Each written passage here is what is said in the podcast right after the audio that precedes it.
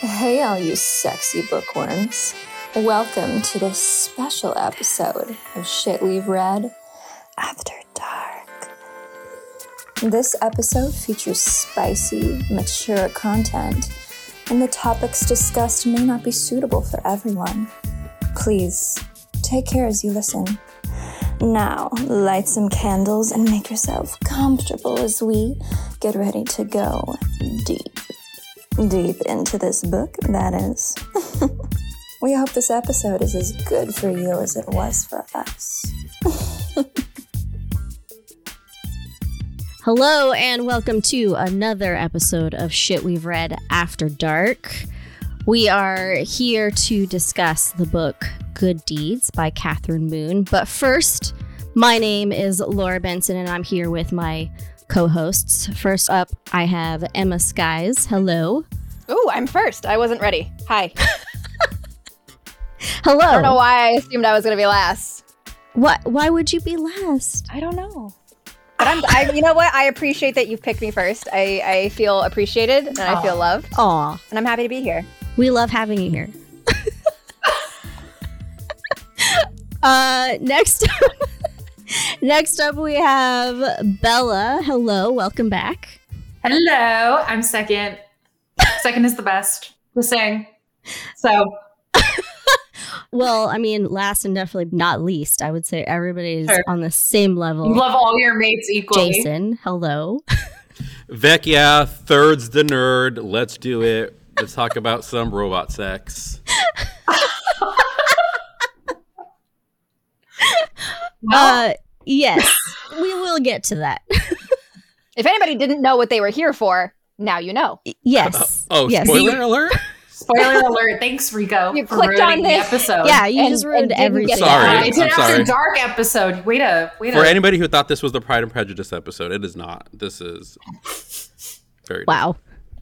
Sorry. yeah, Can we Unless read Mr. an Darcy- erotic Pride and Prejudice retelling? absolutely. Sure. It- yes, actually. Please, Ooh. please. I want to. We got some time to research it now. Before we do get into this book, um, what's everyone drinking? Jason, since you were last, let's start with you. Sure. Um, I, I normally try to make a, a themed drink. I, I didn't this time. Um, I just grabbed something from the fridge, and I am drinking a watermelon ranch water. Water? Uh, watermelon ranch water. Let me hold it to the camera so uh, my. I'm sorry, is that see. non-alcoholic? Am I the No, only th- one no, no, drinking? no, no, No, there's it's alcohol- it's, it's tequila. It's tequila. Oh, okay. All right. It's tequila with uh, watermelon soda it. water and uh, watermelon juice. Um, It sounds good. yeah, it's pretty good. It's it's uh it's tequila, so it's good. It's basically water for Rico. Yeah. Emma. There you go. Absolutely, We should still shame him for not For sure. coming up It's with only the- with the five point nine percent, which is basically zero for me. Oh yeah. Psh. You could you could you could work on five point nine percent. Yeah. Yeah. All right, Bella, what about you? What are you drinking? Me? Oh, nothing. I'm drinking tea. I didn't I didn't sleep well last night and then I also don't have any alcohol in my house. So tis I was out at the grocery store. I saw the big bottles of wine. I forgot. That's on me. For Emma? anybody Next listening time. to the audio podcast, we lost video with Rico for a minute, and then it decided to unfreeze right in the middle of his striptease.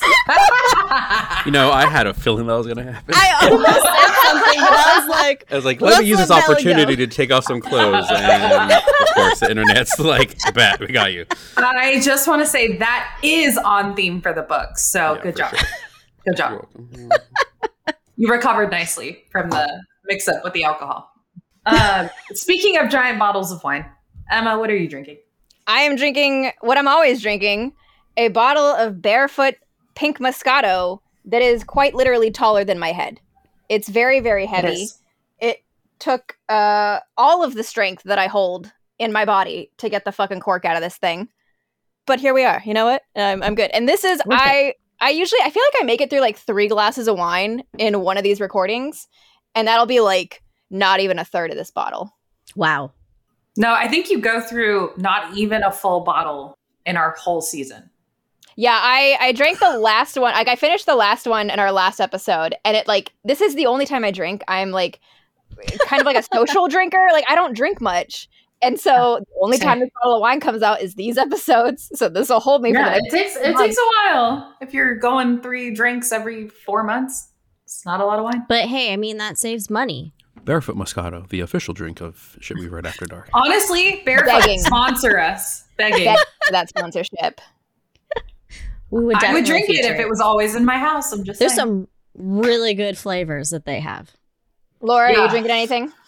I am not. I'm being a party pooper. I only have water today. I've been feeling kind of not great lately because I'm not eating very healthy. So I didn't want to make it worse by drinking some alcohol. Wine is grapes, and grapes are healthy. Ergo, You got wine is healthy. Uh, next time. It's fermented. It's good for your gut health. Mm-hmm. That's what I hear. Mm-hmm. You all have very good points. I will keep that in mind next time. Yeah.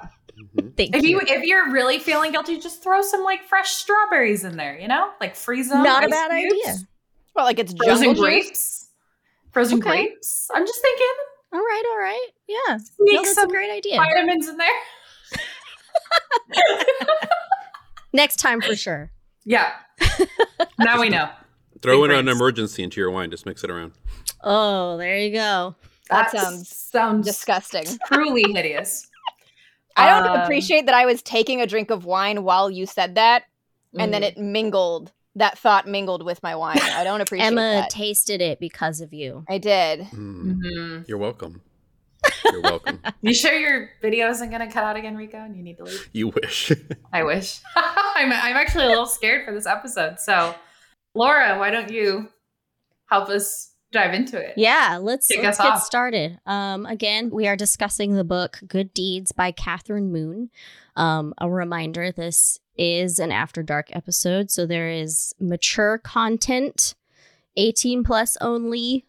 Um, really quickly before we get into it, the uh, content warnings from the author's website say kidnapping, attempted sex trafficking, augmented humans, attempted sexual assault, and mate bonding slash tattooing. I'm gonna pick on Bella. Bella, will you read the synopsis for us? God damn it. Yep, I can. Uh, Nochka Umian, solo scavenger and pilot, only came to Bandolier for business. But when her first ever heat cycle hits, she has two choices get off the planet or find somewhere safe to ride out the heat burns. Determined to never end up mated and trapped in a kitchen, she heads into the droid district. You can't mate if the other person isn't an organic, right? Low on funds and preparing for weeks of sexual stupor, Nochka finds herself in the Nuts and Bolts, a nearly deserted, cozy house with a handful of older models, two of whom aren't even servicing. But the owner, proto model Avon 8, is willing to trade sex for repairs, and Nochka is desperate. Everything will stay simple with droids, or it would if she didn't end up liking them all so much. If she can just make it through her heat without too many feelings, avoid the pack of Dindaris males that seem determined to catch her, and figure out why women are going missing, it will all work out. It's definitely not Vecking working out. Good Deeds is a full length, insta burn, standalone, why choose romance novel starring a feisty heroine and five fritzing hot android heroes. Thank you, Bella. Mm-hmm. You're welcome. Uh, so for for any listeners, this was my pick. Um, each one of our episodes, we one of us picked, and and so this was mine. Uh, I love Android robot artificial intelligence books, so I was very excited to read this. But I want to hear your guys' thoughts. Um, I, I I'm honestly like I'm really excited to hear what Bella thinks because I know Bella wanna has been first. having to read books that are not their thing. God damn it, Laura. Um, because I really, I really wanted to hear what everyone else was saying because I maybe would have adjusted my comments If what you want me to saying. skip you, that's no, no, fine. because now that now you have to be first, so you can't adjust your comments based on us. Ooh, You've outed yourself. I know, I did. I didn't know Laura was going to offer to let someone else go first. so Because Laura's nice and I'm not. time. If I could go back in time. Um, I will say that this this was like hot and heavy right off the bat, like first chapter, like sex was at top of mind. So um that being said, it was it was a good book. Um I was engaged in it the entire time just to see would a plot emerge? How many times can you have sex if like the first chapter there's sex? Like is it to be different every time? Um, and i knew this was reverse harem like that was like the one thing i remembered. So i was also kind of like okay how does this evolve into the reverse harem situation it was better than the gargoyle book for me but there's a lot of mate talk a lot of mate talk so i'm on team no mating for me that was a lot that's where Okay. i was like emma's gonna hate this but I mean, overall, it was interesting. Like, I was actually interested in like the Android stuff, like the different models, and like I think the author did a really good job. Like, each of them had a different personality, and that came through most of the time. I think sometimes like you could have interchanged them, but for the most for the most part, I'd say the majority of it, I felt like they were all very different experiences and people or uh droids. So Wow, droids are people, as we discuss. Rude. They're yeah, whatever. I don't know. I, We'll get into that. Wow. we'll get into it. Wow. So, Emma, I guessed that you would hate all the mating that's mentioned. It's because it's like right off the bat. It's, It's, like she's very like, I- quick. yeah. she's like, I don't want to mate. I'm in my heat. I also hate things being described as like being in heat. Feels very like Omega versy. It was very. d- This was. I would classify this as like diet Omega verse. Like it's not quite there, yeah. but it's like right at the like cusp of like you're using words like heat and like you This know, is a great entry. If you're like, what's Omegaverse? This is I don't really know what Omegaverse is, but I know enough to be like, this is great. If you're curious about that, see if you like it with this. very very Not my thing. low entry point Yeah. to Omegaverse. one. Mhm. So what are your so what are your thoughts? Okay, so this is what I appreciate is this is a book that knows book, what it is. period. Like it's a book that knows what it is and it gets right to it. Like Bella mentioned, like the first sentence is like there's an orgy happening, like right next to Mhm. me. Yeah. This book gets right to it. It's it knows what you're here for. It puts you right in it. It like kind of sprinkles in plot, but like it it knows what it is. And like one of the things I kept Yeah. thinking about um with this book and like other books that I've read like similarly uh in like in terms of like the time is like meeting a book on its own merits. And so like that's kind of the ground that it lays for itself. And I think it does it well. Like Yeah. the plot is there kind of like it's it's like sprinkled in and i think the way the plot is sprinkled in especially for the first like kind of like three quarters of the book is done well. Like one of the things that i talked about with lord of eternal night and like that time i got drunk and saved a demon was like i kind of harped on the plot of those books because those books were trying to sell me on a deeper plot. And so i'm like if you're going to try and sell me on a deeper plot i'm going to analyze the plot you're trying to give me. And if you're Mhm. not going to and you're just going to be like hey this is background for all the fucking straight to it i i buy it. I'm having a good time with it. I get Yeah. it so Mhm. meeting it on its own merits i thought that that did really well um i'm interested where you guys think that this lands because i think when we talked about sting of victory laura one of the things you talked about was like it was a good beginner level for like erotica because it wasn't very explicit.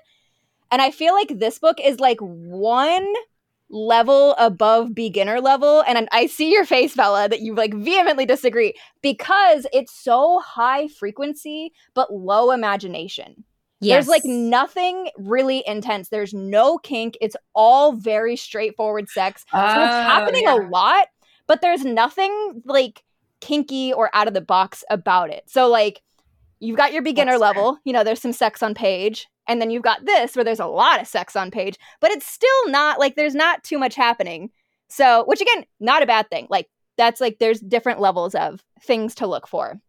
I thought it mm-hmm. was written relatively well. I didn't think that they're like it didn't jump out at me as being bad writing. Um the one thing that like kind of and not even kind of the one thing that kind of I said kind of and then not really and then kind of. The one thing that brought down my enjoyment that was that was like sitting at the forefront of my mind once I noticed it was that I think this book has a lot of largely unintended but very concerning language around disability and like neurodivergence that I think crosses into ableism. And while I don't think that that was at all intended, like nothing exists in a vacuum. And I couldn't let go of it once I noticed. I was like, this is kind of like really ableist in some of these characters. And we'll get into it more in like the spoiler territory and I'll kind of point out the things. Um, but that kind of that kind of killed a lot of it for me. I was like, I was having a good time with it. I was like, you know, it was it was what it needed to be it was giving what it needed to give and then once i saw that i couldn't unsee it and it was like the the forefront of everything i was reading so like i was having fun but then that would come in and so that was you know good and bad high highs and lows and so i'm curious if like any of you guys like thought of that at all or if like that jumped up to anybody else Y- yes. I I was gonna also bring that up more in the spoilers, just because there's obviously specific examples. yeah I it did bother me starting out, but I I tried to like just I'm trying not to get into spoilers. I'm gonna wait. I'm gonna wait. yeah we'll, we'll talk about. I didn't clock any of that, so I'm, I am going to be really curious to hear both your takes on that when we get into the spoilers. So Rico, what did you? Well, yeah. What would you? Um, I I had a fucking great time with this book. This book was a lot of fun it. for me. Yeah. Um. This. Uh. Yeah. Like to your point, Emma. This book knew exactly what it wanted to do and what it wanted to say and what it wanted to be, and it was that. And I was on board for it. Um. Bella, like you mentioned, fucking like page one orgy happening in the background. I'm like. Fuck yeah, let's go! Like, I can't wait to get to that. It Um, rem- but it reminded me of the tentacle book because that's how that one kind of started, which was like I'm at a fucking sex house, and you're like, oh, okay. Well, and, and when we read Her Soul to Take, you were like, I was enjoying this, but it took like 30% of the book to get a sex scene. And I was like, Rico will be happy with this because it's Yeah, immediate. absolutely. Oh, We- 100%. We're, we're we're we're straight in. Um, uh, but yeah, like Emma, you mentioned, there's there's a lot there's a lot of sex, but nothing beyond like very vanilla. Kind Yeah. of like you get like little sprinkling of flavor. Like you get a little bit of a, a, character kind of being more of a stud. You get a little bit of a character being more of a sub, but it's never really explored. Don't really dive into any of the kinks. And even um, the, the synopsis says it's a, it's a reverse harem. Even we don't really dive into what it's possible with the reverse harem type of book. It's all very here's sexy number one, but it's very vanilla. Sexy number two, very vanilla. Sexy number three, vanilla. Blah blah blah blah. So there's a lot of it, which is fun and it was well written, but you didn't really go deeper. You didn't really challenge what Ha. can be done with any of these sex scenes. And so it kind of just left me uh, wanting more. Like you know, like just come on, give it to me. Like you, you're, you you you tease us with an orgy on page one, Yeah. and you don't ever really pay that off.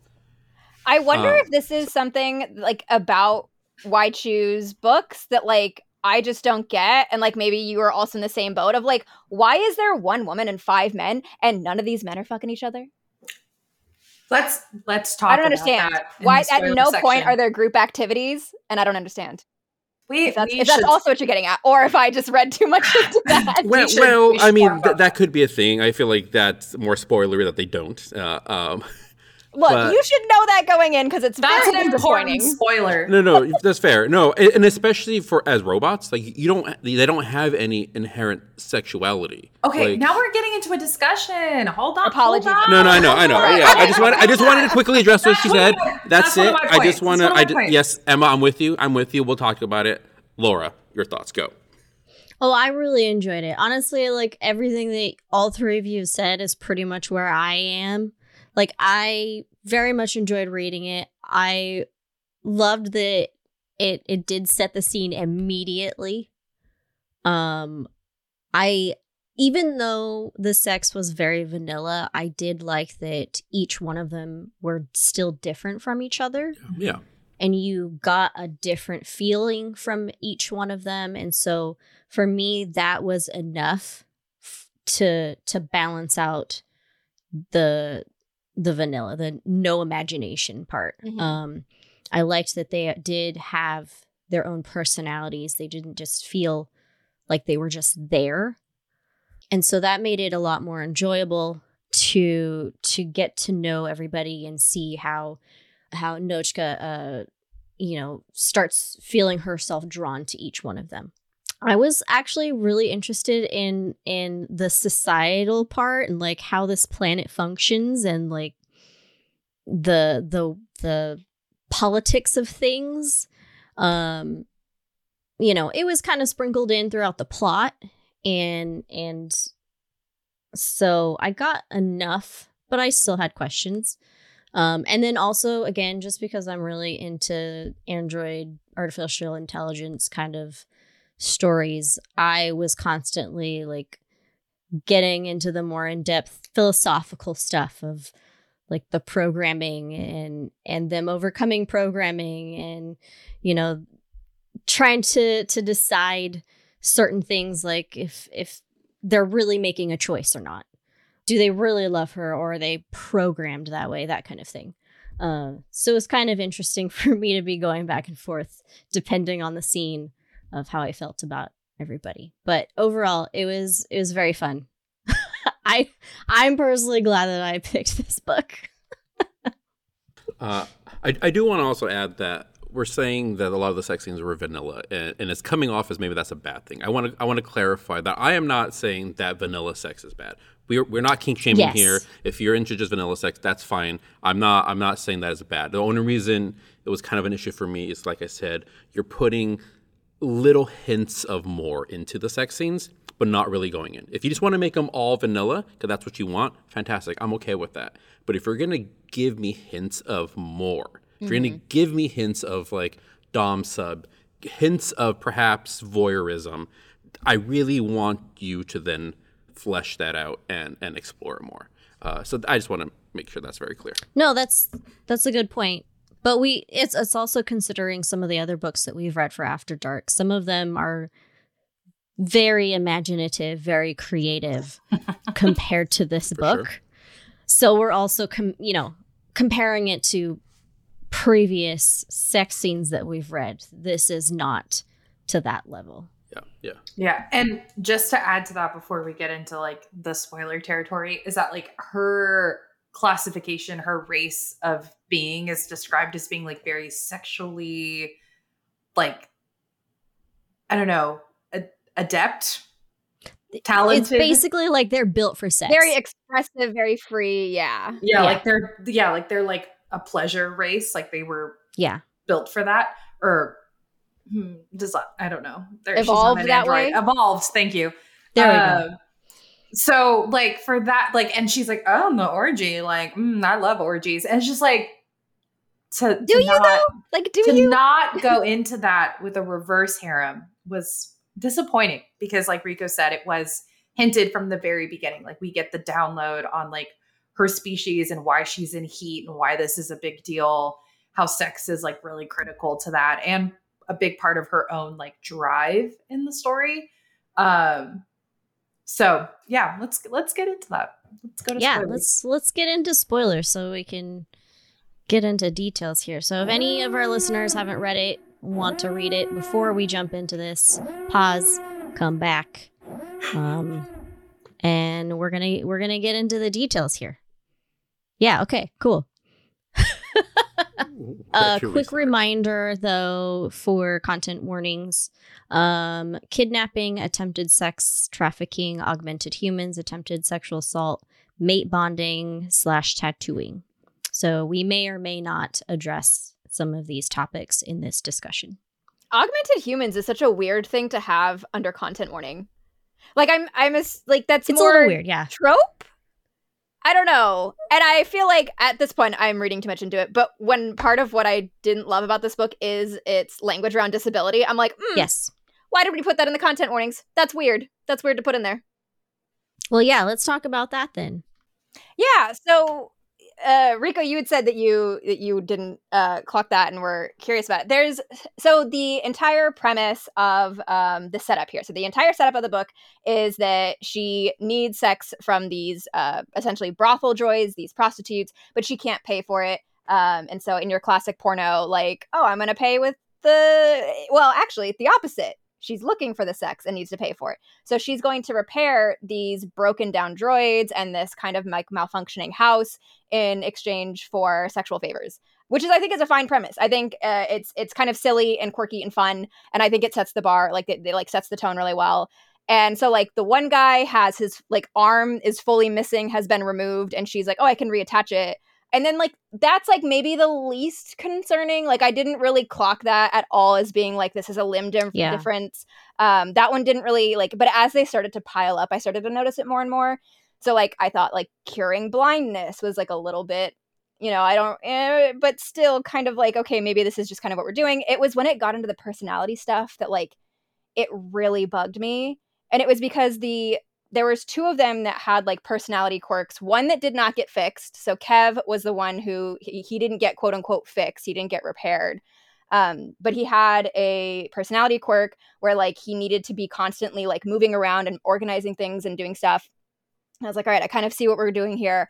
But then Avin 8, the main droid, his personality that needed to be repaired kind of came down to like he was not able to interpret or communicate humor or facial expressions or a lot of human emotion in the same way that mm-hmm. other or like a lot of emotions that in the same way that other people do. And he had a lot of these traits that are autistic coded. Like he reads as a very autistic character. And i think like as we started to get more into that i was like this is reading very very close to quote unquote curing autism which is a really bad line to walk. And i think if it had just been like one of these things i wouldn't have clocked it so much but it was like that that was the entirety of it. And i think it's also really easy. I do not think the author intended this at all. I don't think this Yeah, was an intentional think thing. so. i don't think she thought about this when she was writing it. But nothing exists in a vacuum. And so it's very easy to be like oh well they're they're just malfunctioning robots. Like they're not real. But then you're also you know you're writing about these things that aren't real. So then they are carrying traits of like very real human disabilities and neurodivergences. And it would have been i think really easy to just make all of the repairs be on the house and like wouldn't have really changed anything. Like they could have been fully functioning or even like not necessarily functioning the same as the others but still you know working and doing their jobs and like just the house you know couldn't couldn't get anything. But it was one of those that i think once i started to notice it i couldn't not notice it and she kept drawing attention to it again and again especially with like the broken quote unquote personality chips and things. And it just started to read very strangely. I'm really glad, Laura, that you say that you also picked up on it because I looked on Goodreads and of all of the reviews, there's only like a couple hundred, I think, reviews, but I like searched for a bunch of things. There's only one review that also feels that this book was like really ableist. Like they were like really upset about it. Did you clock the same things? Yeah, I agree that it wasn't intentional. The the one that made me most uncomfortable was was blindness. Yeah. Um and that was on was it Romeo? Yeah. Yeah. Because then he was then in love with her because she cured his blindness. and it was it was frustrating too because I was like, oh, he's blind. Like that would you know that's kind of cool to have a blind character, and the the sex scene with him was it felt very romantic because he couldn't see her. It was all about feeling. It was all about tactile, touch. Yeah. And then she's like, I'm gonna fix your your sight. And I was like, like he's gotten by without it. Like, why are we identifying this as something that has to get fixed? But yeah, the the other things that you mentioned too, like it it definitely could have been more about the house. I, I totally agree. And I think um There was so much going on with the house. Like I didn't. yeah, there, there's so many problems with the house. like but like I did like how with uh was it Kino? Is that how you say his name? Mm-hmm. um he kept saying that there was something wrong with his personality and he basically just kept saying a bunch of dad jokes Yeah. i did like though that he kept saying well yeah i have this problem i need you to fix it and she's like i like this though like there's nothing to fix I So would that have was wanted kind that of same energy for Oven. Yeah. Yeah. Now that you pointed out, I, I, I see what you're saying, and, and I agree. Because I, I did really like that about the dynamic with Kino and how he kept saying all these dad jokes during sex, and, and how he clocked it as a as a problem. And she's like, "No, like you're making me laugh. Like this is great." Um, Even the way it like worked into the actual sex scenes was very funny. Like it was a lot of fun. it. I loved it so much. I, I, I no, I mean, okay, listen, I, I make a lot of dad jokes. So on one hand, I was gonna say. great, fantastic. I, I, I felt seen. Um, Yeah. but also, That's like, why I laughed, folks. No, but I was also I feel like well, this book did more so than any other book. If any other book has even done it, I'm trying to think. Because like this book put fun back into sex. Yes. Yeah. None of the other books we've read really are fun. They're all about like, oh, I just need to own her and she's mine. It's all so fucking serious all the time. But this book was just fun. Yeah. It's like sex can be fun. And and this book highlighted that and I and like that's why I had such a good time with it. Um, and I think I think in the in romance as a genre, I think the the concept of having fun during sex, of laughing during sex, is very romantic. Especially because, like you said, so much of it is that like very dominant, very serious. Is like when you add in that dynamic, like I think it it even if it like downplays the like kink level of it, whatever, it ups the romantic level of it, the Mhm. connection. I agree. Did anyone feel like their connection like happened really quickly though? Yeah. It was Yeah, like and it tells you that in the synopsis. She's like, "This is immediate." yeah. yeah, which I forgot about. So I was like, oh man, it's like an insta love, insta well, insta burn is how like the Well, and it, it characterizes sounds like that's also just part of her species. Yeah. yeah, it's the whole So, mating mating It, it during and if I the heat. yeah, uh, it sounds like as soon as the female goes into heat, whoever she has sex with first becomes her mate. Is kind of And I think I think Bella and I have the same problem, and you correct me if I'm wrong, have the same problem with the mating trope of like it means you don't have to develop anything. Like you don't have to develop a personality in this relationship or like develop the relationship at all because you're just like mates, immediate. And it's like the book is like what, 200 pages, like sure. But it is a problem I think that uh, I definitely have and I think Bella has the same problem with the mate trope of like it's kind of a cop out. Well, I normally have issues with like the insta love thing too, and I and, and I didn't have any problem with this one. Not so much because it was biological, but because I got the sense like there was a friendship Yeah. between her and all of them. Yeah. Like I really felt like there was a relationship between her and all the droids that turned into very quickly love and being mated. Sure, but uh, it didn't seem like such a big hurdle to overcome for me. And so like I was on board, and maybe it was because it's in the synopsis and I already know what I'm going to get into, and like fine. But like again, the laughing with Kino during sex, uh, you know, knowing that Romeo is a lover boy and he's just he's just gonna fall in love, and her being at least aware of like sleeping with him and what that'll do to him, and she shouldn't. But like, there's just like a little bit of awareness that made it okay for me. And at, at no point did I feel like, oh, here we go, mated trope. Here we go, insta love. It's like, okay, I'm in. Like, I, I, I, I enjoyed it. I think the part that was hard for me about it though was that their dro- their pleasure droids like they were designed to like make her feel a certain way. Yeah. Mhm. and then they feel a certain way about her like romeo in particular was like doomed to like her and i know that it for all of them they were like it's different with her and i kind of hate that trope in and of itself the like i don't know pick me girl um but like i don't know if there's a better word or He's not like other girls. she's not like other girls i've she's special it's like the bella swan trope And it's like if, it, if there's one character that reacts to you like that, sure. Five? Yeah. So it was just it was just like that was a lot and I was like, look, I get it. Like she enjoys sex. Like I I can I can get that. Like I cuz we're in her head most of the book. So I was like, yeah, like they all have different like I get it. They all have different styles. She's getting the best of all five worlds. Like good for her. But I was kind of like I don't know. Like what's going I don't, I don't know. It was hard for me to suspend that disbelief during Yeah. that Yeah. um just because again it was like okay they're just doing their job really well like i i don't know what to tell you. Like what's what makes this so different for them that it's you? And then to me that kind of tokenized her race and her her mm-hmm. experience. So like i didn't love that either that she was kind of fetishized as like an exotic creature. There's very few of them. Her race is designed to or evolved around like sexual pleasure. And I don't know, that felt kind of gross to me. So I didn't love that part of it too, where it was like, okay, yeah, like so they all have a I can't even remember what her like race was called, but like they all have d- yeah, like they all have a, a a kink for her species. Like everyone did. Like the goons that are following her around, like the um what's her name, the Empress or Mhm. whatever, the like big bad Duchess. the Duchess, thank you, in the background. Like, I don't know. That to me was just kind of like gross. But Maybe So I'm just so hard. used to it in sci-fi. That's such a that's such a common trope in sci-fi. There's always a species that is like the sex one. like in Star Wars, it's the Twi'leks. In Star Trek, it's it's the or- Orions, I believe. Like every sci-fi has like this species is just good at sex, and everybody wants them for sex. And so maybe Yeah, you know maybe you're just not desensitized making to it it. better. You're Oh, I'm not making saying it's not an issue. I'm not saying it's not an issue. Like hearing you talk about it, I'm glad you're pointing this You're out. just Fantastic. used to it. I'm, I think I'm just Yeah. used to it. Yeah.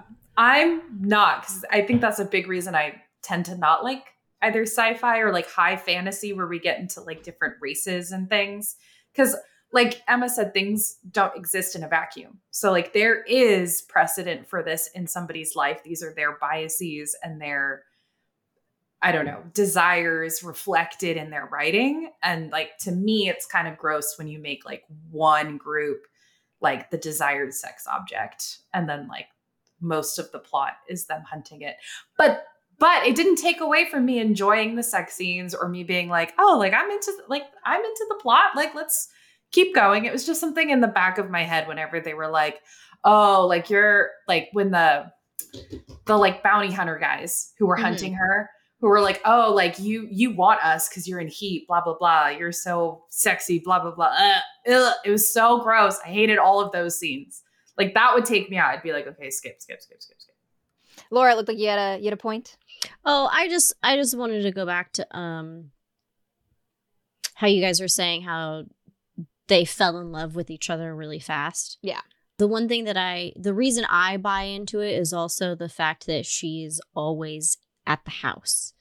Mhm. So majority of the people who go to the house for quote unquote servicing, they're only there for a few hours and then they leave.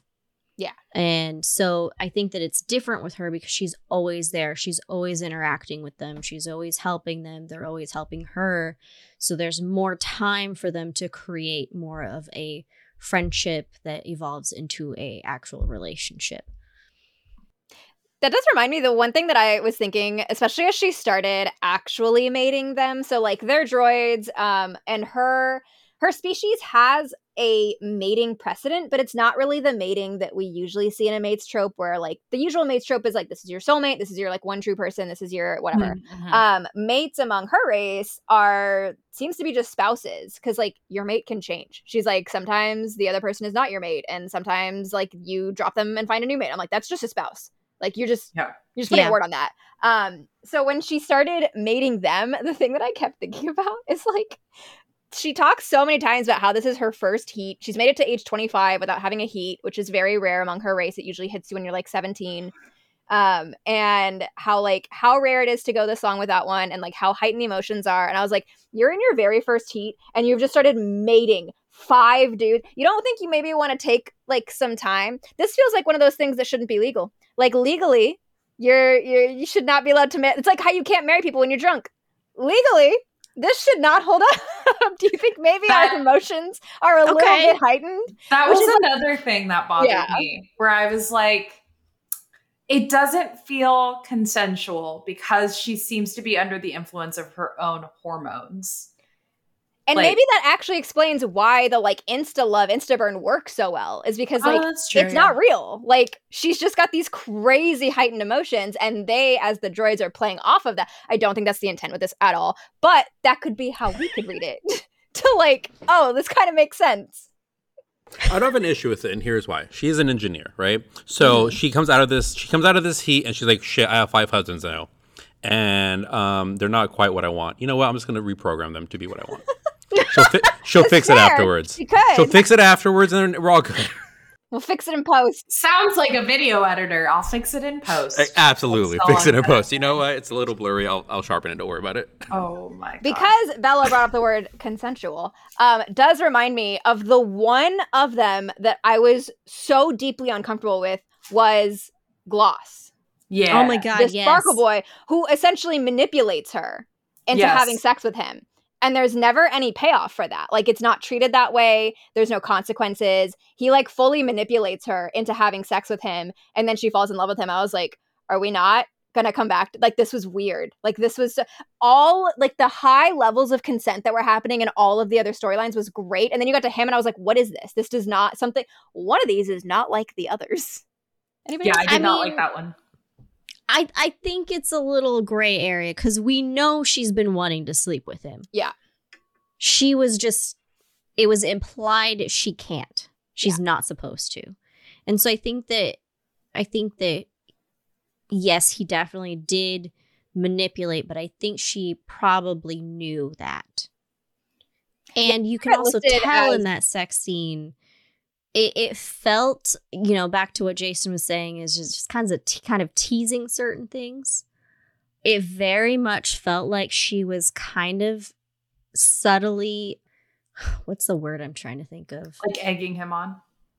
Like I, I was I'm thinking like she was the she was dominating him in a Oh, way, yeah, she kind of Mhm. yeah, I'm the two of them the was very much the teased like dom sub that never came to fruition. Yeah, and like he w- like she was having fun with it, and so you know, again, I think it's kind of a gray area with him, but I do agree. Like it did make me feel a little uncomfortable starting out. Yeah, I have it listed as not non-consensual, but as dubious consent. I was like, mm, Yeah. Yes, this one, mm, little dubious, little dubious with this one. Yeah. Um, but yeah, that was kind of like their their dynamic was like low key dom sub a little bit. Uh, Kev was the one who like we played a little bit with overstimulation.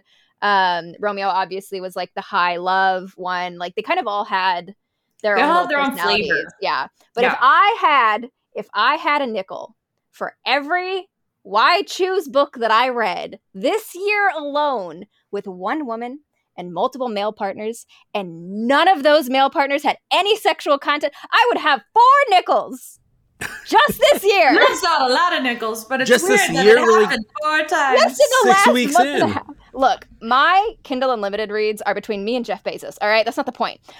But this is, if, is this just like Dude, a tell thing? Emma. Is Yeah. this just like look? I read The Way Yeah. of Kings. No, no, no. I read Words of Radiance in about seven days, and then my brain was fried, and I went on Kindle Unlimited and like went to town on it. And then I was like, all right, now I'm now I'm healed, and I can go back to regular books. But like, Oh, is this yeah. just like a thing with why choose? I don't understand the point or the concept of having one female partner and five male partners, and none of those male partners ever so much as like glance at each other or like interact at all. And it's just like one-on-one sex scenes one after that. What is the point of this? What is the point of this? I don't get it. Am I- Especially like- with with androids who yeah, are, there's like are no basis for sexuality. no. If they're if they're designed for pleasure, then just pleasure each other, pleasure everybody. Like, yeah, I'm We with you. got we got teased with it between Kino Yes. and Gloss.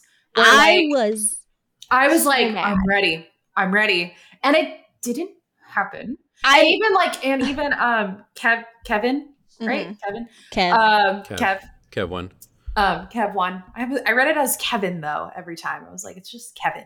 Anyways, um he was like, oh, like, well, we'll do some fun things later. And even she was like, oh, I like Gloss's ass. Like, we'll need to explore that. And I'm like, Never. only like halfway through the book. Never happens. I was so Never- mad because the author's exp- uh, or uh, sexual content list includes MFM. Oh.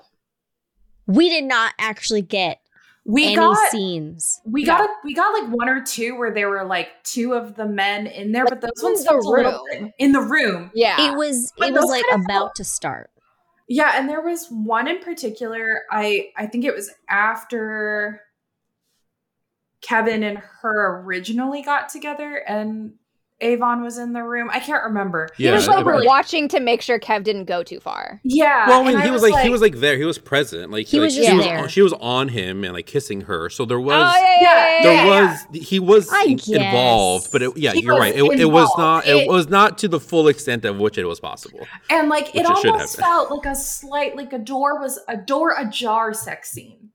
Like you're kind of peeking in, but like there wasn't Oh, a lot I remember. I remember exactly was. which one you're talking about because there's a threesome that is not shown. Nope. Yes! Because Gloss Yep, tries have a to note. watch it and she fucking closes the door. I was There. like, Yes. this is bull. This is absolute bull. I thought, uh, terrible. yeah, I thought we were gonna get a voyeur threesome, and I was like, "Yes, let's go." And then the door closed, and I was like, "Are you fucking I- kidding I was me?" I think my I was note was so just why.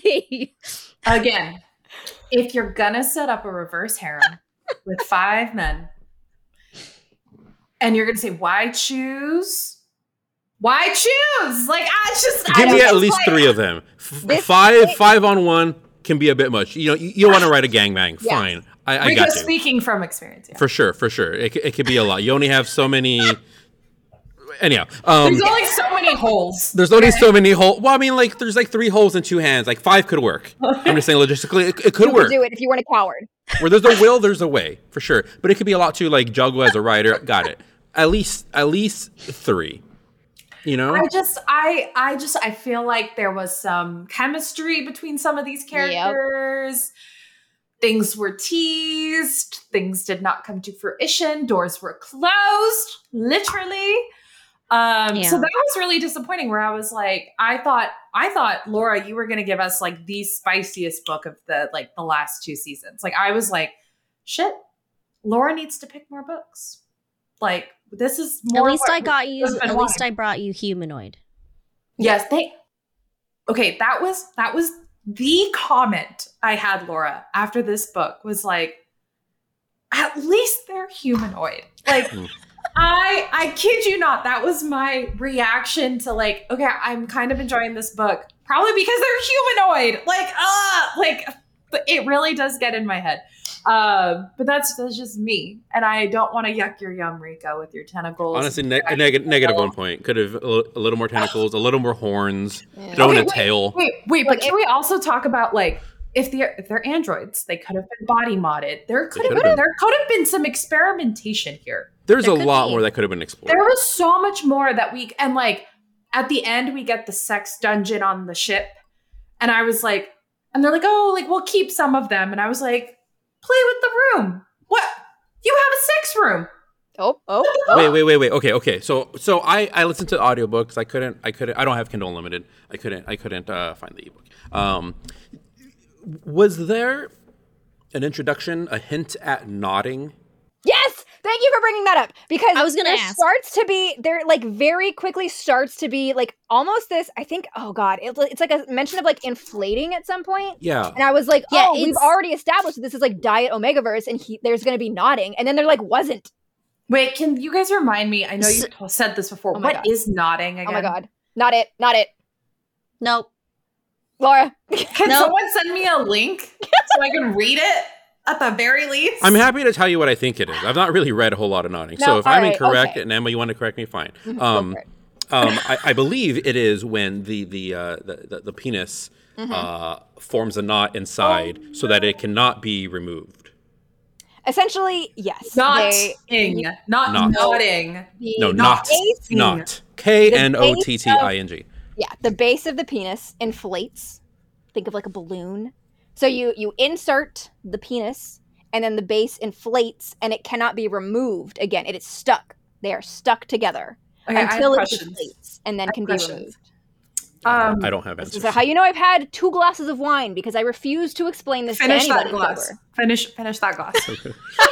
there, there, there we go. All right, now pour another one. Pour another we one. appreciate your service, Emma. Pour another one Yeah. while I ask you a follow up question. Go for it. Um, is this is this some is this something that's supposed to happen in like an organic penis, or is this like Dogs. a- Dogs.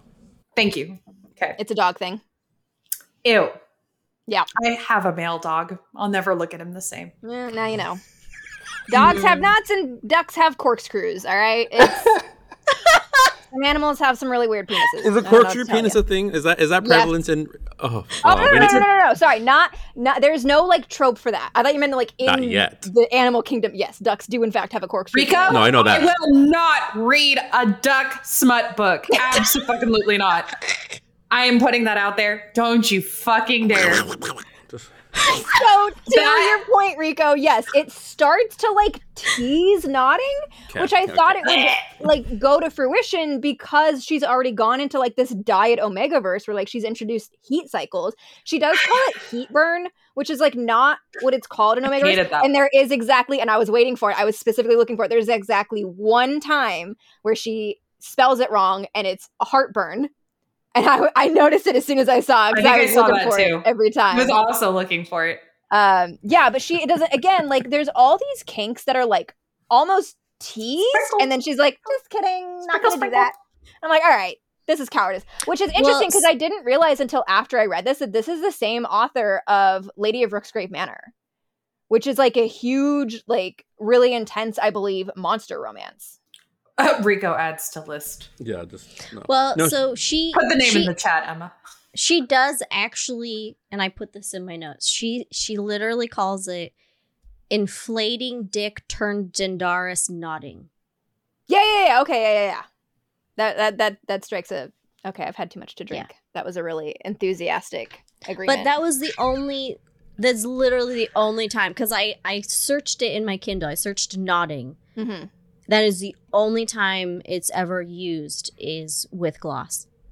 strange yeah, I had to rewind the audiobook. It's like I, I think they just said knotting, yeah and I'm and I'm waiting for it to be explored a little bit more.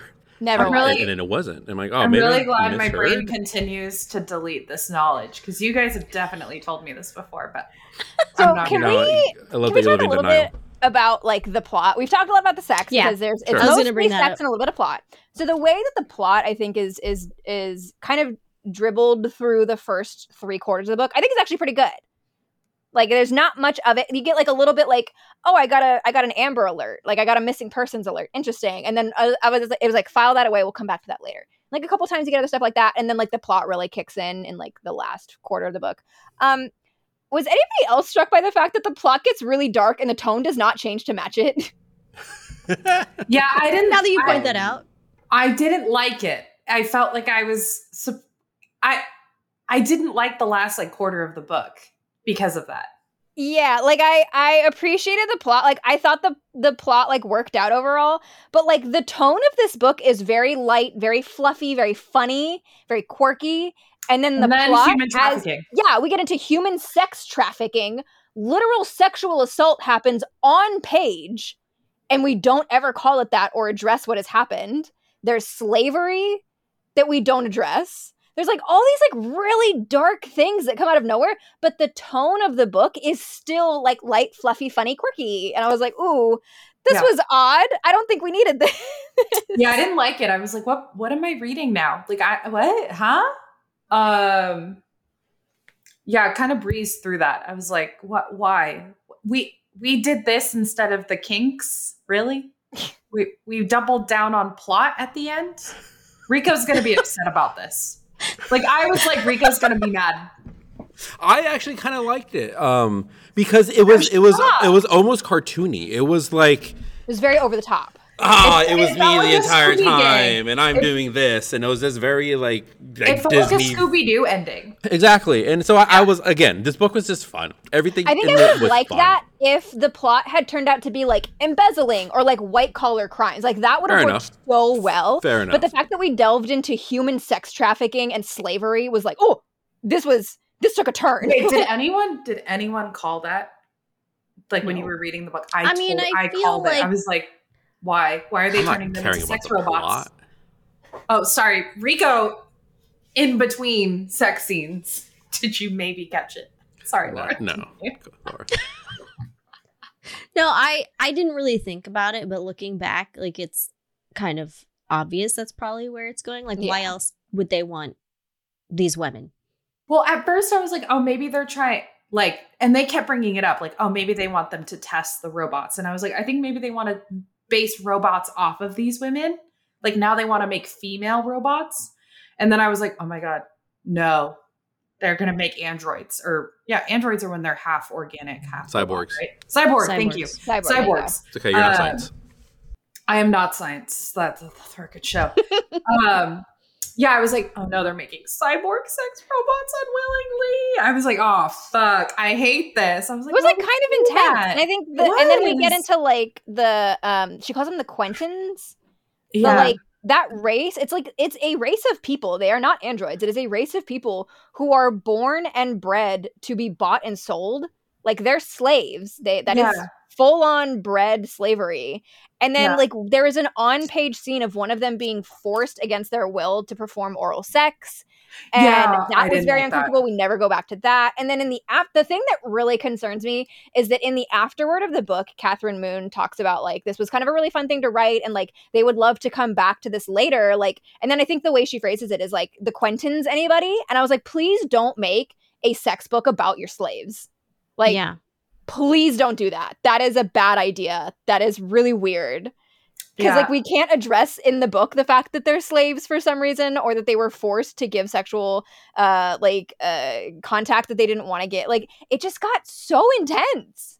And it was like I Yeah. felt crazy because the content was all really like dark and intense, but the tone was still like silly, funny, like Yeah. having a good time. And like even the the way that it played out, like the um the carpet being like the coating that she needed was so funny. That was very clever. That was really funny. And I was like, this would have been a great backdrop for like a white collar crime that like who cares about people like rich people stealing from other rich people? Like who gives a shit? But this was like stealing poor people for sex trafficking. Like what did we do here?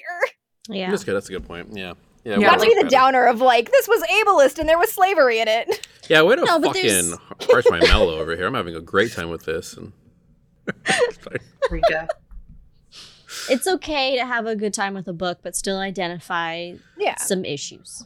This is a book I feel could very much have benefited from a sensitivity reader. Mhm. Yes.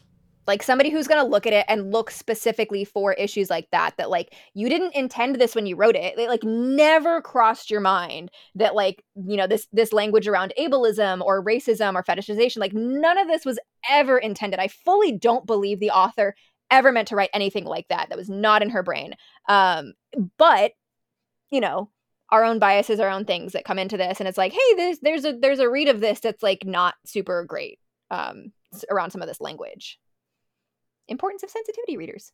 Yeah. And that's why we have discussions to get multiple opinions. Yeah. So we all point out things that the others didn't see and, you know, give you, the listener, a well rounded picture of what this book is about.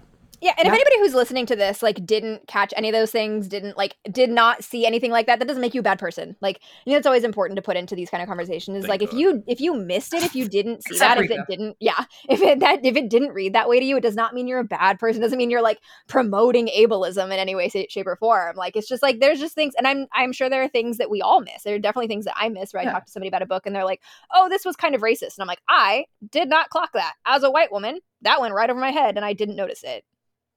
It happens.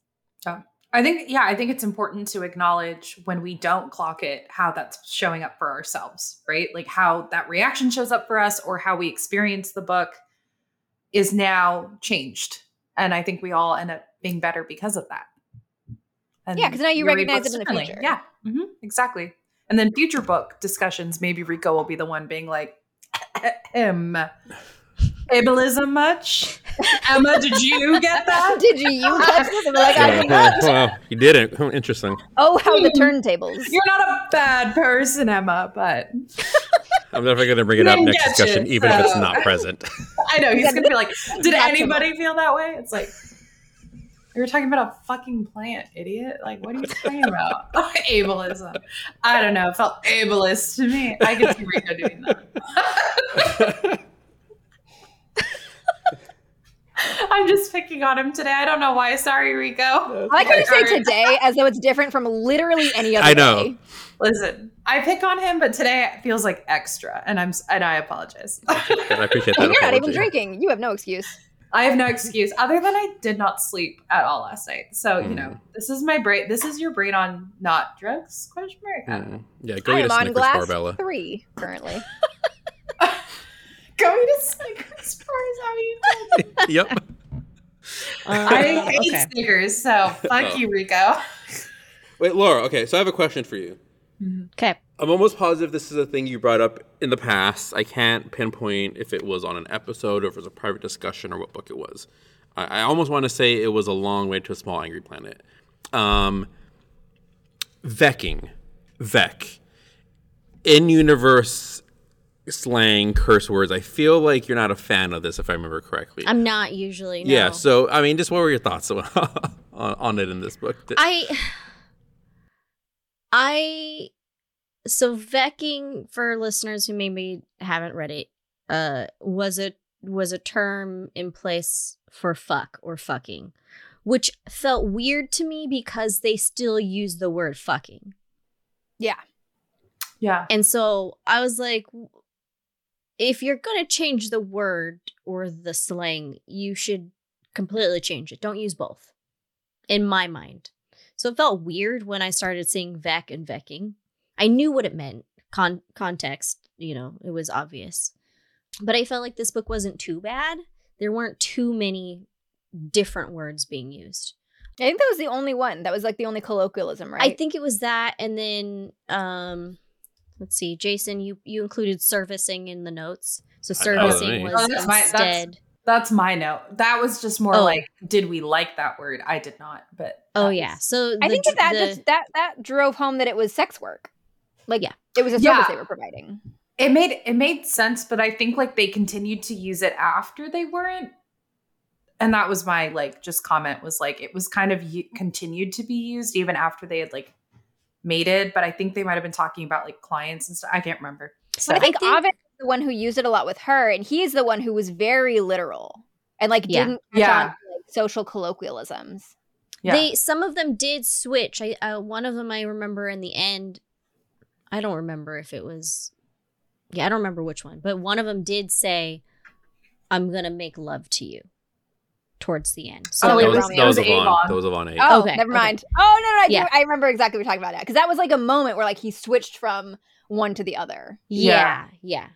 Um, but I don't know. I don't think they used they. I think they really just used the term servicing more in the beginning, and then when they started becoming more friends and kind of like you know falling Yeah. in love with I each think other, that was my they note started was- just saying, "Do you want to have sex?" or "Are you in your heat burn?" or something like that. Like, that. I'm ready, let's go." I hated the "Are you in your heat burn?" Ugh. I did not. I don't know. I just didn't. Again, it's just like kind of too omega versy for me, where I was like, no, takes me out of it. Just be like, oh, are you like down to fuck right now? Like, sure, yeah, that's better. I like I like the idea of Kevin like popping his head in every time. You want sex? You want sex? I loved- you good? I loved- You good? It was like it was like I somebody like loved who- Kevin. Who's Kevin's like a great. hostess who's like, Can I get you snack? Can I get you drink? Can I get you sex? That was so funny. That'd be great. That was Sure. great. His- that was him, great. Because I- I, think I he did very- come back with the snack. I think he He did did. come back with the snack. Like I'm He pretty did. sure. I was Didn't really she glad like wake she- up to like a plate of food next to her at one? did. point- That's what. Yeah, point? that's Yeah, yeah. she did.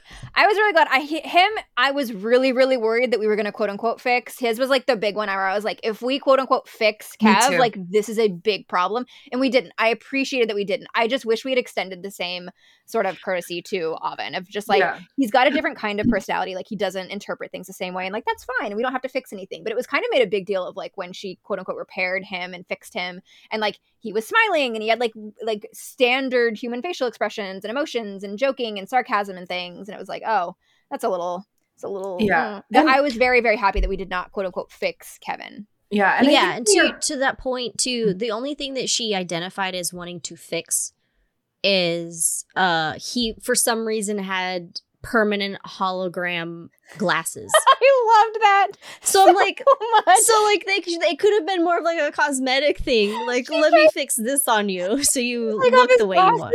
and it just goes through them because they're not real. And she, I just imagine her like pawing at his face, of like trying to get them off. And I, I try That to was three so of the silly. four of us are wearing glasses. Rico, you're the odd man out. He's Uh, got him. I bet you he's got him. He has some. Very good. There we go. Okay, now we're all wearing glasses. Yeah, she's like clawing them off his face, and she's like, "Oh, just kidding. Those are that's fake. That's Sorry a for having eyes that work. Which she never she never gets to fixing. Like No, she she mentions that it's still there at the end. Yeah, I think, and like to that point, I feel like that goes back to the author, like none of this being like intentional ableism of like, she did try to sprinkle in like, oh, but I like these quirks about these guys that I've now like adopt that have adopted me into their home and who I've like now gonna I'm gonna mate with because she does talk about like Avon. She likes his like dry sense of humor, how he doesn't always like understand that like what he's doing is unintentionally funny or actually very kind or like fine, perceived to be fine by her, perceived as like what he intended, right?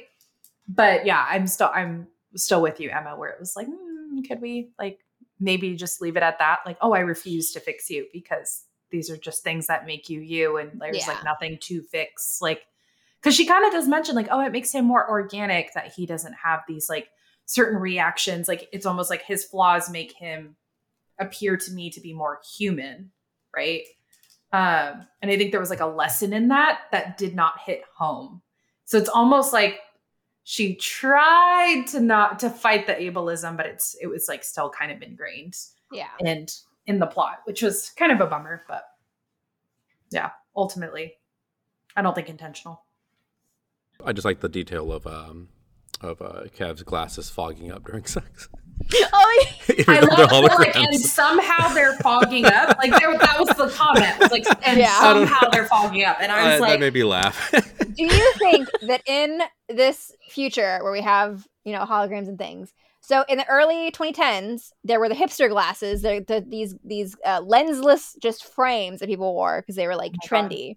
yes, Are we gonna get hologram glasses? You're not actually wearing them. You just turn on a hologram and it looks like you're wearing them. And everybody who wears glasses is like, "Fuck you," because I Oh, actually I need these not. to I see. hope that doesn't happen. I hope that's not a trend. We'll see. Only time will it. tell. I don't need glasses. I do it. knew you were about to say that. Are yours not prescription? What are those? Just like like blue light glasses? They're blue light. They're blue Wow. light. Lucky Yeah. you. That's what I said. Uh, before we close out, I had one more question for you guys. Um, obviously, this book is androids. They continuously talk about their programming.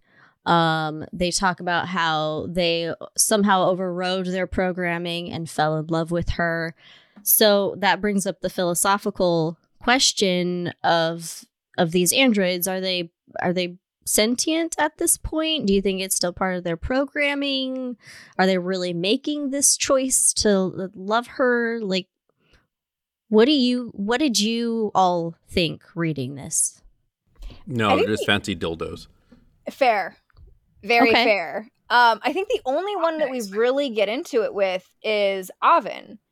Cause like she actually looks at his coding and like looks at how it's changed and how it's like evolving like a person's mind. And I, I did appreciate that part of the plot where they there was like I thought that the, it was very clever how she wrote in um, that the droids thought that there were always new droids when they started glitching, quote unquote glitching, but like developing new coding on their own as though it was a thought process, as opposed to them developing a thought process and then a new a new version coming out. I thought that that was like a very clever thing that she put in there. But I think Mhm. Oven and maybe Kevin. There was one other that we got into. I think it was, Go no, one yeah, was it was either Kev or Kino. Yeah, like I think there it was, was only a couple of them that got into it, and I guess we're supposed to extrapolate that like they're all the same from that, but they are also different models, and so like, mm, I don't know about that. I think it's one of those things that like, i- i- i- is there ever? I mean, honestly, there's an argument of like, is there ever any to like looking too deep into something, right? Like you can always analyze stuff, but like, I don't think it's in, something that she intended at all, but. I do think that there's a there's a point where like yeah this isn't really a choice like it's still at the end of the day a robot and the question that I have is with aging and like obviously not the point of this but like she is going to age and die and they are Yeah. not it's like every vampire novel you've ever read except that they can't turn her into a droid She does kind of say, like, are you still gonna love me when I'm old and no longer have my heat heat courses? What are they Okay. Lana Del Rey. is that her menopause Yeah, I got that Rika basically. That's kind of how I read Yeah. it. So and they were like, Yes, we'll still be with you. But I was but like again, it's like, do you want to be with these like young, hot people when you're like, I'm no longer sexually attracted? I mean, yes. But like what but I don't I don't know. She kind of gave me the sense of like I won't be interested in sex as much by then. So I don't know. I don't know, man. Those are all great questions though. Well, getting getting back to what you said, Emma, with with how they said that they get these glitches, um, and I don't know if I if I understood this correctly. Is it that when they get to a certain age, they start to glitch out, they start to form their actual own personalities by that time. And then think so. because it seems like a glitch, that's when they try and go get repairs and like the company resets them. What I understood it as, and if anybody else had like opposite thoughts, you let me know. But like what I understood it as is that at a certain point they start developing their own code, which the translation there is that they basically start thinking for themselves. They become sentient, for lack of a better word. They start Mhm. developing their own code, they become sentient, and they start evolving and changing the way that people do. And at that point, the company makes that model obsolete because it's gotten to a point where they're starting to think for themselves and they put out a new model. And so the way that the droids see that is that we've started glitching. This is not supposed to happen and we are now obsolete and they're going to get rid of us. And the only reason that I guess I, I guess the question there is why was Avin allowed to be uh, allowed to continue because the the rest of them is easy. He purchased them from the scrap heap. Like they were going to be recycled and he got them out of it. But like what was the original catalyst? Like how did he get out of that? Other than the fact that like what's her face, the empress, not empress, whatever, duchess, Duchess. Duchess. um s- whatever her title was the the duchess lady um like wanted to do some sort some sort of experiment like what happens when we let him think that he's going to be allowed to buy himself out of this contract. Um yeah so i think they start to develop their own coding which the translation between droid to human would be like their own thinking process and then uh the the company's like er, that's not good. We got to get rid of that and just throw in a new model So do you think then they're to the point where they're they are sentient and making their own choices? I think they're on their way. Because we talked earlier about how they're programmed to be a certain way for their their clients, right? yeah So at what point do we like? I don't know. I feel like there's like a weird. I don't think they are quite sentient. Yeah. Um, mostly because they they pretty much follow their original programming. Their personality types are very tied into what they originally programmed. Like if we had Romeo who was a lover boy, but he didn't love anybody, and he went away from that programming, then I could buy that he's sentient.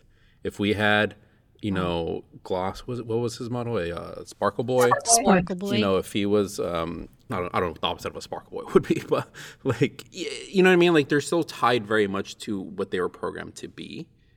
And if we saw them really different from that, then I'd buy in more to the fact that they are sentient now. I think they're on their way. I think this is very early on in this in the in the evolution of them as sentient androids, sentient artificial beings. Uh, but we're not quite there yet. The Well, way what about like to- Romeo? yeah he's not in love with anyone else anymore. that's that but he's still in love with somebody that is just his programming being uh altered Like that's choosing his one. Being like Yeah. you know it's still it's still operating under the parameters of which he was programmed it's hmm. just not you know like when you, Okay. when you all those artificial intelligence stories of like oh we're here to protect humanity and the best way to protect humanity is to like enslave them because they'll destroy themselves we have, so we need to enslave them right? So like they're still operating under their initial function. It's just a corruption of that. I feel like that's what he Okay. is. He is he is programmed to love. It's just now a corruption where he's only loving one person. Okay, okay, I get that. do you think Kathryn Moon thought of any of this No. That's a good we- question. I, uh, That- probably not. That's a quick no. Just reading so much into this. That's the fun of this podcast. I one honestly one of my favorite parts of doing these podcasts is like reading so much deeper than the book was ever intended to be looked at. I and I love that so much. Oh yeah, agreed. Yeah. No, this, yeah, this is fun.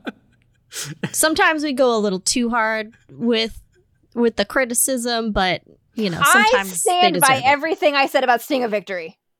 Oh no, we're not arguing any of that. No one's arguing that. Not even me. Uh, okay. Let's see here. It's currently rated 4.13 out of over 4,000 ratings on Goodreads. Um, what would you all rate it? Uh, story and smut. Story three. Smut. Three and a half, four. Like overall, I feel like I don't know, three and a half, four. Overall, it was fun. Um, even though there were some things that bothered me, I was ultimately like, it was pretty good. Like, I didn't hate my time reading it. I don't know. Probably like a three and a half then. Okay. Okay. I would have to say overall three stars. Story three, smut two, two out of five on the smut. It's That's again fair. because it comes down to the fact that there's a lot of it, Oh, but it's very unimaginative. yes. There's high frequency, low imagination. I agree. I think I'd lower mine to a three on the smut. So just a three across the board. Jason? Uh, I, I I enjoyed the story. I, I did enjoy the the story. I liked the peppering in of detail that paid off at the end. It, it felt very much like a mystery novel to me. In that, like, once you get the big reveal, you're like, oh, there were all the threads that I just wasn't picking up on. Um, so I mean, I'd give probably the story a five. Uh, sorry, not a five, a four, four. Oh. Um, I was like, what? So- Really? Sorry. Sorry. Um, and then the smut, I'd give it a three. I think. I, I think it was solid. I think I had fun with all the sex scenes. I think they were well written. They were enjoyable. Um, there was nothing groundbreaking. It did not do more than it had to. There, so much was set up, and it could have gone deeper. It could have gone further, which is the only reason I'm not giving it f- more than that. Um, only because it was teased. Again, like if we're reading a Pride and Prejudice smutty retelling, and you're giving me nothing but vanilla sex scenes, that makes sense of the era. Like that's fine. I'm not going to expect more. But if you're Right. giving me a pleasure planet with a With a species, pleasure race, yeah. you know, and then androids who can do whatever the fuck you want them to do, right? They, they don't have inherent sexualities. They should be fucking each other nonstop. Their penises should be changing and vibrating and doing all that. Like, give me more. It's all. It's all. yeah, the, there was only one character who's like started to use like vibrations and stuff, and I was like, yeah, where's more of that? Come yeah. on. So three. Uh, overall, I'm going to give this book a four. I did enjoy. I really did enjoy it. I had a good time uh, with the book. I think it's a fun book, and um, and uh, yeah, I think it was a good, solid choice for a last After Dark episode for the season. So Yeah, good job. and on a high note. yeah. Laura, how do Job, you feel Laura. overall about your pick?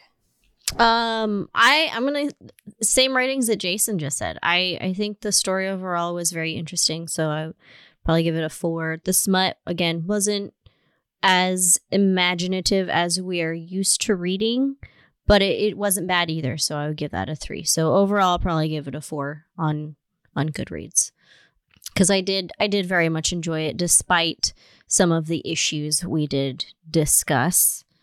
Um, and if if Kathryn Moon ever goes back to the universe and writes us another book, I will gladly pick it up.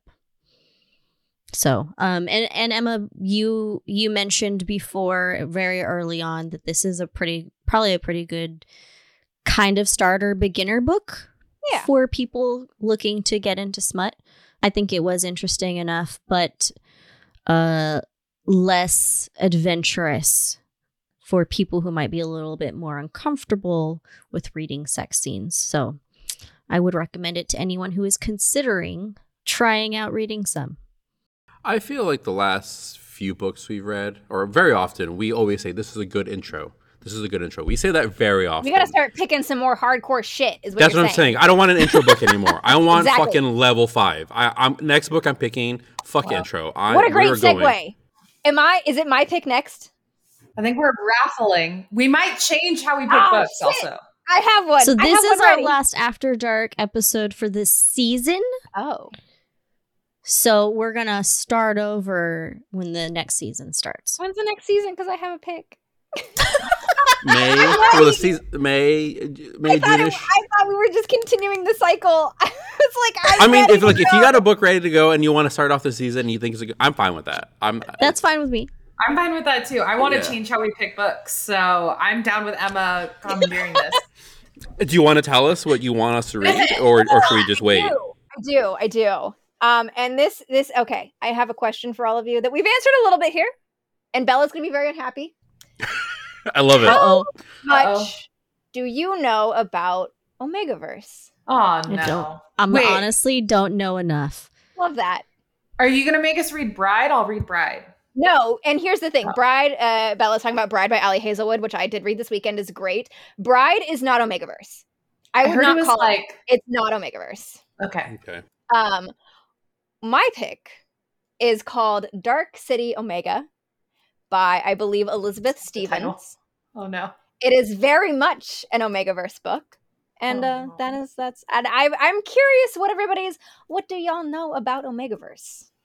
Wait, wait, wait, Emma. I know, have I you don't read, like. you've read this book already? I have not read this book. I have not read it. okay, this book. okay. A friend of mine really, really loves it, but I've not read it. Okay, I'm down. I'm down. I don't know. I, I've never read an Omega. Has nobody here book. read anything Omegaverse? Nope. Nope. Love that. Very exciting. I'm I'm down to try reading one. So, as far as I know, and I could be, I could, you know, eat my hat on the next episode. Jason, if you're asking, you know, Oh, we got to go higher on the smut level. We got to go more weird. We got to go stranger. I think, I think this can deliver. I'm I'm so in. I'm excited. This is a 400 page book. It is. It's like 417 pages. Oh, just and, and 300 of those are knotting. Oh. I just want to say expected better from you, Emma. You shouldn't. Bella, if You should- if I you thought we were getting Pride and Prejudice, smutty edition. We still you- can. You and I can still read that, but for After Dark, we're all we're all gonna read some Omegaverse. I think for the next After Dark. I'm down. I'm excited. I'm excited. All right. Uh yeah, we'll we'll figure out I'll out be when, there. when in season the next season we'll have it. I will. I will show up. I will show up. Can't promise I'm going to finish it. I'm calling it now. I'm going to do my gosh darn best. Look, at least you're gonna hope it's try. Good. I a friend of mine like really really likes this book. She's read it two or three times and says it's really good. Oh wow. So- okay. I hope it's good. I hope we all like it. You know, people on Goodreads really like some of the books we pick, and they're not always for us. So I don't know. We'll see. I'll be the judge of that. All right.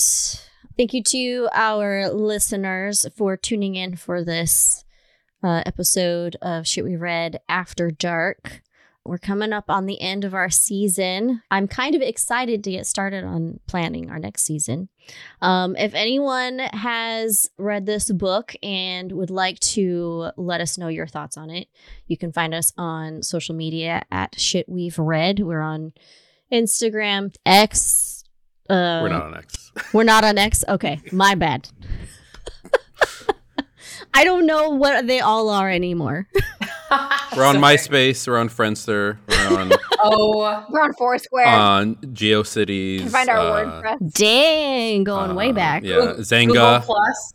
What was it? Oh yeah, I forgot Google had their own thing for a minute. Plus. Plus. Holy Circle shit! Rip Google Plus. You know. Lasted for all of two minutes. They really tried to be Facebook. Um, Emma, would you like to share your socials with the good listeners? You can find me everywhere now at Emma Skies, as I have officially finally gotten my Instagram changed. Uh, you can find me at Emma Skies on Instagram, on TikTok. There is technically a Twitter page, but I don't use it anymore. I abandoned that. Uh, but yes, that is, those are the places you can find me. Twi- twi- oh my God, Jesus Christ! TikTok and Instagram. I have had three glasses of wine.